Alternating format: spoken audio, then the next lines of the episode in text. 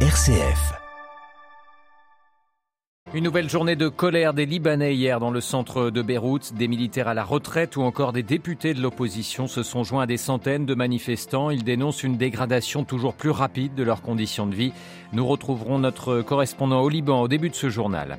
La Pologne dénonce un axe dangereux après le sommet entre la Chine et la Russie. Varsovie voit d'un mauvais œil le rapprochement mis en scène à Moscou entre Vladimir Poutine et Xi Jinping. À la une de ce journal également, nous irons en Australie où pour la première fois les aborigènes pourraient avoir une voix au Parlement. Au Royaume-Uni où Boris Johnson, englué dans le scandale du Partygate, joue son avenir politique. Et puis direction la Géorgie ce matin dans notre dossier. Le pays du Caucase est fortement tiraillé entre la Russie et l'Europe. Le conflit en Ukraine y a exacerbé les tensions. Où va la Géorgie? Nous avons posé la question ce matin à une spécialiste de l'espace post-soviétique. Radio Vatican, le journal Olivier Bonnel. Bonjour, une nouvelle manifestation du ras-le-bol des Libanais hier à Beyrouth qui a rappelé les premiers mouvements de 2019. Des centaines de personnes se sont rassemblées dans le centre de la capitale libanaise pour crier leur colère face à la dégradation continuelle de leurs conditions de vie. Hier, le taux de change de la livre libanaise a atteint un sommet 142 000 livres pour un dollar. La manifestation d'hier s'est transformée en affrontement avec les forces de l'ordre. La correspondance à Beyrouth de Paul Ralifé. Des militaires à la retraite, des déposants, des Libanais désespérés ils étaient plusieurs centaines à avoir répondu mercredi à l'appel à manifester dans le centre de Beyrouth en parallèle d'une réunion des commissions parlementaires conjointes. Des députés de l'opposition ont rejoint les protestataires très en colère. Les violences ont atteint leur sommet lorsque des militaires à la retraite ont tenté de franchir les barbelés avant d'être repoussés par la police. Les images retransmises en direct par les télévisions ont rappelé aux Libanais les pires scènes de violence lors du mouvement de contestation des manifestants dispersés par des tirs nourris de gaz lacrymogène, d'autres fuyant les charges de police, des bennes à ordures en flammes. Après cette flambée de violence, des représentants des militaires à la retraite ont été reçus par le Premier ministre Najib Miati pour lui exposer leurs doléances. La dépréciation de la livre, que rien ne semble pouvoir stopper, a anéanti le pouvoir d'achat des retraités et des salariés. Le salaire minimum est passé de l'équivalent de 450 dollars avant la crise en 2019 à 6 dollars seulement aujourd'hui. En fin de journée, le calme est revenu dans le centre de Beyrouth.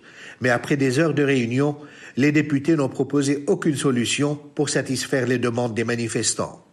Paul Khalife, Beyrouth, RFI pour Radio Vatican. L'aéroport d'Alep en Syrie visé hier par une nouvelle frappe israélienne. Selon l'Observatoire syrien des droits de l'homme, euh, des tirs de missiles auraient visé l'aéroport et un dépôt d'armes de groupes pro-iraniens à proximité. C'est la deuxième fois que l'aéroport de la deuxième ville syrienne est visé par l'État hébreu depuis le début du mois de mars. Ouverture hier de la conférence mondiale sur l'eau à l'ONU. À l'issue de l'audience générale hier, le pape François a prié pour le succès de ces travaux qui doivent euh, continuer jusqu'à demain, rappelant que l'eau était un bien à protéger. Cette conférence de New York à Dile Saint-Père est un événement important, espérant qu'il puisse accélérer les initiatives en faveur des personnes qui souffrent du manque d'eau. L'humanité vampirique a brisé le cycle de l'eau, a dénoncé pour sa part le secrétaire général de l'ONU Antonio Guterres à l'ouverture de cette conférence. Le président ukrainien Volodymyr Zelensky sur le front de l'Est hier, il s'est rendu non loin de la ville de Bakhmut, épicentre de violents combats depuis des mois avec les forces russes. Zelensky a promis une victoire militaire contre la Russie terroriste, selon ses mots.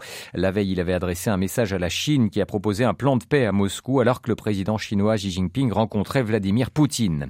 Xi Jinping qui a donc réaffirmé son attachement à sa relation avec Moscou, évoquant une nouvelle ère entre les deux pays. Cet axe russo-chinois est sans surprise vu d'un mauvais du côté de la Pologne, l'un des principaux soutiens de l'Ukraine et allié privilégié des États-Unis en Europe orientale. Les précisions de notre correspondant à Varsovie, Martin Chabal. Un axe dangereux, c'est comme ça qu'a qualifié le Premier ministre polonais les rapprochements entre Russes et Chinois. Parce qu'avec la guerre à ses frontières, la Pologne craint que le conflit s'étende. C'est d'ailleurs pour ça que Varsovie se démène pour son voisin ukrainien, car le gouvernement est persuadé qu'une défaite de l'Ukraine entraînerait la guerre en Pologne. Depuis le début de l'invasion, le gouvernement redoute une nouvelle domination russe sur la région et veut tout faire pour empêcher Vladimir Poutine de restaurer ce que les Polonais appellent l'empire du mal. Et ce sommet à Moscou entre Vladimir Poutine et Xi Jinping inquiète encore un peu plus la Pologne. Cette alliance pourrait rendre la situation plus difficile en Ukraine et faire planer la menace d'une attaque russe en Pologne selon les dirigeants du pays. Mais Varsovie peut continuer de compter sur son grand allié américain et leurs liens qui se sont grandement renforcés ces derniers mois. Les États-Unis ont inauguré leur première garnison militaire permanente sur le sol polonais mardi. C'est une première en Pologne qui continue à prendre encore un peu plus d'importance au sein des forces de l'OTAN. Martin Chabal pour Radio Vatican, Varsovie. En Birmanie, la junte militaire au pouvoir a annoncé le rapatriement prochain de plus de 1000 Rohingyas, cette ethnie de religion musulmane victime de persécutions qui ont débouché en 2017 sur l'exil de plusieurs centaines de milliers d'entre eux vers le Bangladesh voisin. Une annonce reçue avec beaucoup de prudence par les Rohingyas, tout comme les, associations humanitaires. Vers une reconnaissance constitutionnelle des aborigènes en Australie, ce matin, le Premier ministre Anthony Albanese a dévoilé la question qu'il compte soumettre au référendum entre les mois d'octobre et décembre prochains. L'objectif est de créer un comité consultatif au sein du Parlement australien appelé la Voix des aborigènes et des insulaires du détroit de Torres. Ce serait la première reconnaissance de ces groupes autochtones marginalisés depuis l'arrivée des premiers colons britanniques, une reconnaissance qui n'est pas encore acquise. Xavier Sartre. C'est la voix pleine d'émotion que le Premier ministre australien s'est exprimé pour présenter le projet d'amendement constitutionnel. Il s'agit de la façon dont notre nation se perçoit elle-même, si nous avons la confiance nécessaire pour assumer notre histoire, a-t-il déclaré, ajoutant, si ce n'est pas maintenant, quand le ferons-nous La reconnaissance des aborigènes, qui représentent 3,5% de la population australienne, anime les débats depuis plusieurs années. La réforme proposée leur permettrait d'être consultés sur un certain nombre de lois. Présents sur le territoire australien depuis 60 000 ans, ils ne sont même pas mentionnés dans la Constitution vieille de 122 ans et n'ont obtenu le droit de vote que dans les années 60, sans compter les inégalités dont ils souffrent en matière sociale, économique et sanitaire. Mais rien n'assure que cette réforme puisse aller au bout. Il faut d'abord que le projet de loi soit approuvé par le Parlement avant d'être soumis à référendum. L'opposition conservatrice réclame auparavant des éclaircissements sur la manière dont fonctionnera le comité aborigène et le soutien populaire à cette question s'érode légèrement. Rien n'est encore gagné pour les aborigènes. Xavier Sartre, l'Australie qui a récemment tenu des discussions sur le dossier de la défense avec la Chine. Une première réunion officielle depuis 2019 a eu lieu hier à Canberra, la capitale, le signe d'un réchauffement des relations entre les deux pays après un long gel diplomatique. Pékin avait condamné il y a quelques jours l'alliance AUKUS, Australie, États-Unis, Grande-Bretagne qui projette de déployer des sous-marins nucléaires en Asie-Pacifique pour contrer l'influence chinoise. La région qui reste toujours une zone stratégique où s'affrontent les ambitions chinoises et américaines. L'armée chinoise a indiqué ce matin avoir chassé un navire de guerre américain ayant pénétré illégalement dans un archipel qu'elle contrôle en mer de Chine méridionale. Au Royaume-Uni, l'ancien Premier ministre Boris Johnson joue son avenir politique. Il a longuement été auditionné hier par une commission parlementaire à propos de l'affaire du Partygate, ces soirées organisées à sa résidence en pleine pandémie de Covid. Johnson s'est défendu de toute négligence. Les députés britanniques doivent voter sur les sanctions à son encontre. À Londres, Jean Jaffré. Je suis ici pour vous dire, la main sur le cœur, que je n'ai pas menti au Parlement, a d'emblée soutenu l'ancien leader conservateur, contraint à la démission en juillet dernier, à la suite du scandale du Partygate.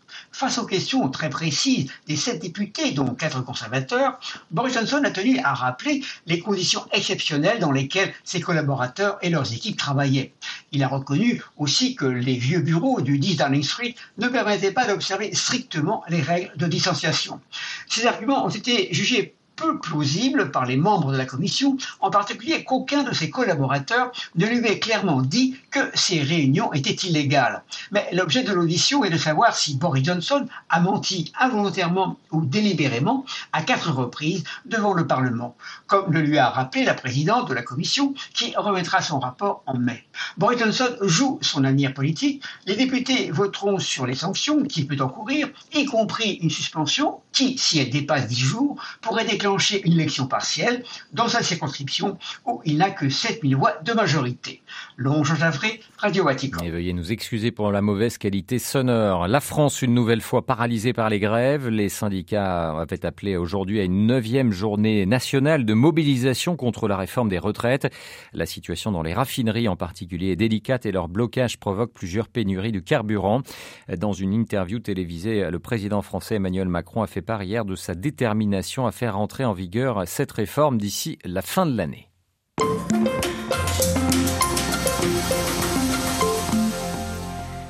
Carrefour entre l'Asie et l'Europe, entre l'Orient et l'Occident. Dans notre dossier ce matin, nous vous emmenons en Géorgie. Cette ancienne république du bloc soviétique a fait les titres de l'actualité il y a une dizaine de jours. Une partie de la population géorgienne est descendue dans la rue pour dire non à la loi sur les agents étrangers.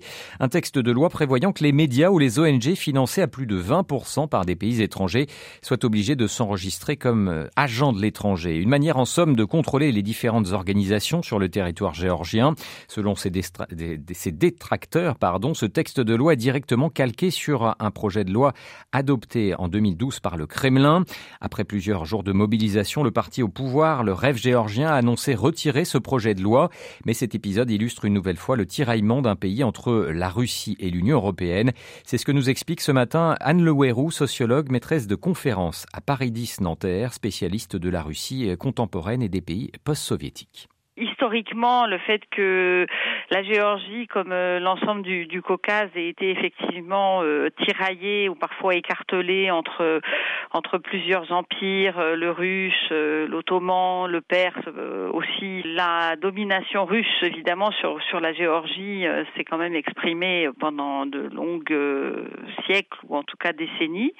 Et depuis la fin de l'Union soviétique, les aspirations européennes de la Géorgie sont quand même ont été à de nombreuses reprises euh, clairement exprimées. Bien sûr, la Russie est toujours le grand voisin qui est là et qui de toute façon est là, euh, je dirais physiquement et géographiquement bien sûr, et avec lequel les relations euh, sont de plus en plus difficiles au fur et à mesure des différentes présidences de Vladimir Poutine. Aujourd'hui, quelle est l'influence de la Russie en Géorgie? Il est clair que l'influence russe s'est manifestée euh, à la fois par le retour d'un certain nombre d'investissements, par le retour euh, d'une forte présence touristique, avant bien sûr que, alors là, depuis euh, février 2022, il y ait une présence russe par l'exil, alors qu'il y a une présence russe paradoxale justement, parce que c'est une présence de Russes qui sont pour la plupart d'entre eux des opposants au régime de Vladimir Poutine. Vous voyez, il y a des jeux internes et puis des jeux externes dans lesquels la présence russe, elle s'exprime de Pour ce qui est d'un véritable disons, tentatives de contrôle ou de mainmise directe de la Russie sur la vie politique géorgienne. Je pense que c'est un petit peu plus compliqué que cela, même si effectivement, euh, parti euh, au pouvoir de ne pas trop mécontenter la Russie. Alors bien sûr, ensuite il y a eu cette fameuse loi euh, agent de l'étranger et qui là, je dirais, a été un peu la goutte qui a fait déborder le vase sur une euh, vraiment une crainte d'une russification de la vie politique géorgienne, en tout cas une bifurcation vers euh, des formes d'autoritarisme qui sont quand même très peu appréciées en Géorgie. Alors quelle est la position du gouvernement géorgien vis-à-vis -vis de l'Union européenne et où en est le rapprochement Géorgie-Union européenne? Manifestement l'équipe au pouvoir en Géorgie n'a pas non plus envie de se, détourner complètement de l'Europe, n'a pas envie de se détourner de cette démarche, disons, de rapprochement. Mais c'est vrai que c'est une démarche de rapprochement qui est pas très rapide. Elle n'est pas non plus très rapide parce que les Européens ne la veulent pas très rapide. Euh, elle est assortie de tout un tas de complications autour des, des histoires de visa. Il y a des contentieux. Mais enfin, il n'y a pas de rupture sur cette politique euh, de rapprochement entre l'Union européenne et la Géorgie. Selon les derniers chiffres, 80% de la population géorgienne est pour une intégration dans l'Union européenne. Est-ce que finalement on peut dire que la société civile géorgienne euh, agit comme un garde-fou contre une dérive du gouvernement vers la Russie? Oui, je pense en partie parce que les chiffres sont vraiment extrêmement massifs. Ils sont peut-être encore plus que dans le cas de l'Ukraine en 2013. Enfin, il y a vraiment très peu d'ambiguïté dans le contexte de la guerre en Ukraine et dans le contexte de ce qui est vécu comme une menace russe menace qui en plus a eu l'occasion de s'exercer quand même directement en 2008 hein, avec la guerre euh, en Ossétie du Sud et des troupes russes qui sont vraiment rentrées sur le territoire de la Géorgie. Hein. Il y a quand même ce précédent-là qui a beaucoup, euh, je dirais, échaudé la population géorgienne, me semble-t-il. Et il y a une société civile qui est euh, qui est forte, qui est qui a jamais été muselée comme a pu l'être celle de de la Russie depuis depuis déjà très longtemps. Hein. Et en ce qui concerne la société géorgienne, je pense que les choses sont quand même beaucoup plus claires euh, en ce qui concerne le désir d'un rapprochement très fort avec euh, avec l'Europe. Interrogé par Marine Henriot, Anne Lehéroux, spécialiste de la Russie et de l'espace post-soviétique, était l'invité ce matin de Radio Vatican.